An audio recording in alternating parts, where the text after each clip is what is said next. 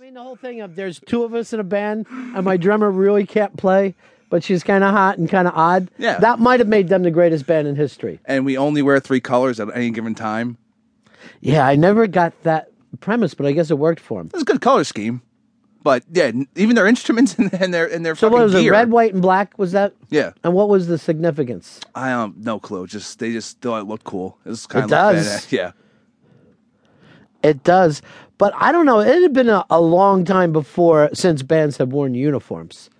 Like that was, you know, back like in the Temptation Mm-hmm. days, the guys were like, "All right, we need four suits." You know, even the Beatles when they started, Yeah. the four of them were wearing the same shit. Kind of like Marty, like skinny ties. Yeah, but uh, you know they were Reservoir Dogs. Hell yeah. All right, so uh, Rebecca uh, Pidgeon is uh, coming in. Do I have her IMDb list in front of me? Oh, you should have some in there in front of you. I know I got the track list. Forget about it. But you've seen her in so many of the great uh, David Mamet uh, films: Winslow Boy, Spanish Prisoner, Heist. Uh, she actually wrote the music for Red Belt, uh, his one of his last movies, and her new album is called Slingshot. It's in stores this fall, and I want you to check it out at RebeccaPidgeon.com. RebeccaPidgeon.com. And uh, let's bring her in to do the Ron and Fez show. It's uh, Rebecca Pidgeon.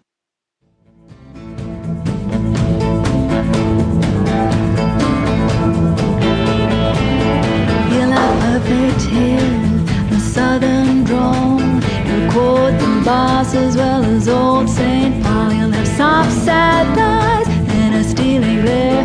He'll make you feel you could do anything like you really care.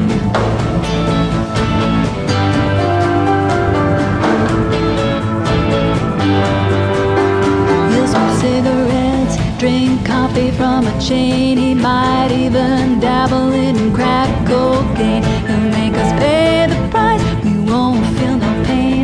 We'll feel we're living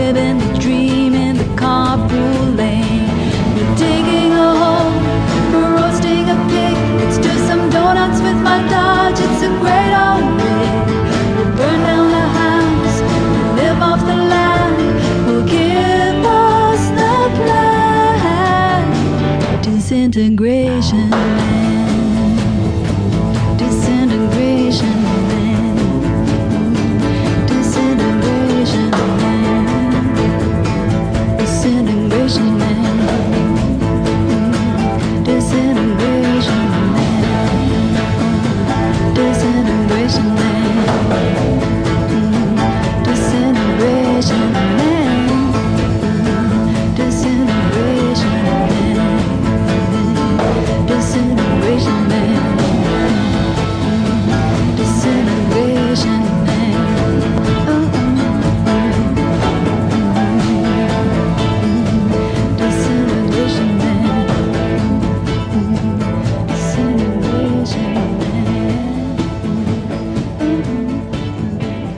That is from the new album Slingshot by Rebecca Pidgeon, and she's in studio with us. How are you? I'm very well. Congratulations for so uh, putting out the new album. Thank you. And uh, you were just saying that as as you came in, this is the first time this music's been played. This is the first time on uh, that it's been aired to the world on your show. We have the exclusive. yes. um, everyone knows you, I guess, from your your acting career, but Yes. uh, you have been playing music for a long time.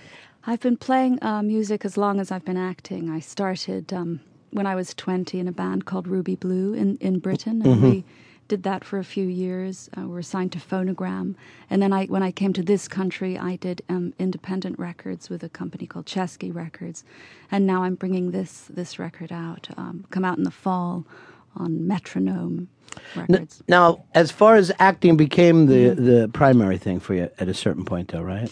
Yes. Um, well, j- just because that's the way the career went at the time, you know, Yeah. that's that's the that's how I was making money. Mm-hmm. But I was still doing. Um, I was uh, songwriting and singing, you know, in in tandem with acting. I never stopped. But uh, but uh, you know, also I had my family. So when Yeah. a woman has her family, things slow down a bit in her business life, and. Um, and now it's just picking back up again in, in, in a serious way because I'm very I'm more serious about it now. You're more serious Uh, about I'm the serious writing. on serious.